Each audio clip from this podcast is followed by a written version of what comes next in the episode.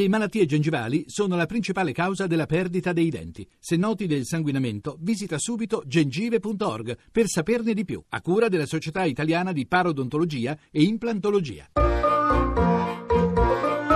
Accadde domani. Viaggio nella storia.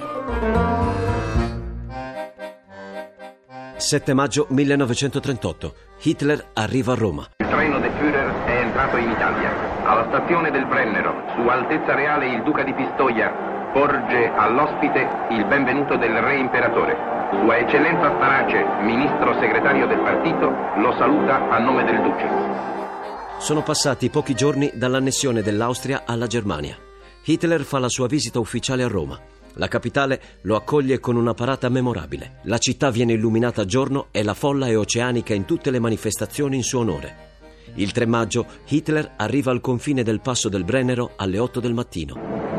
Ecco il treno del Führer, che viene salutato dagli squilli attenti, dalla fanfara reale e dalle gravi note dell'inno germanico. È il momento solenne dell'incontro fra il Führer della Nuova Germania, il re imperatore e il duce fondatore dell'impero. Il treno di Hitler, partito da Berlino, è seguito da altri due convogli che trasportano ben 500 accompagnatori, tra i quali i maggiori capi del nazionalsocialismo, funzionari e segretari. C'è anche Eva Braun, la compagna del cancelliere tedesco. Alla stazione di Bologna Hitler è accolto dal suono di 300 locomotive. Alle 20.30 il Führer arriva a Roma dove lo attendono il re, Mussolini, il conte Galeazzo Ciano e altre autorità. Taglia fascista non conosce che una sola legge etica nell'amicizia, quella che io ricordai davanti al popolo tedesco al campo di maggio.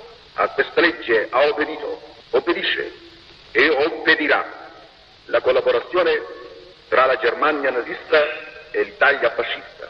Noi siamo convinti che è su questa via che le nazioni d'Europa troveranno quella tranquillità e quella pace che sono indispensabili a preservare le basi stesse della civiltà europea. Mussolini in ogni suo discorso esalta le affinità che lo legano ad Hitler.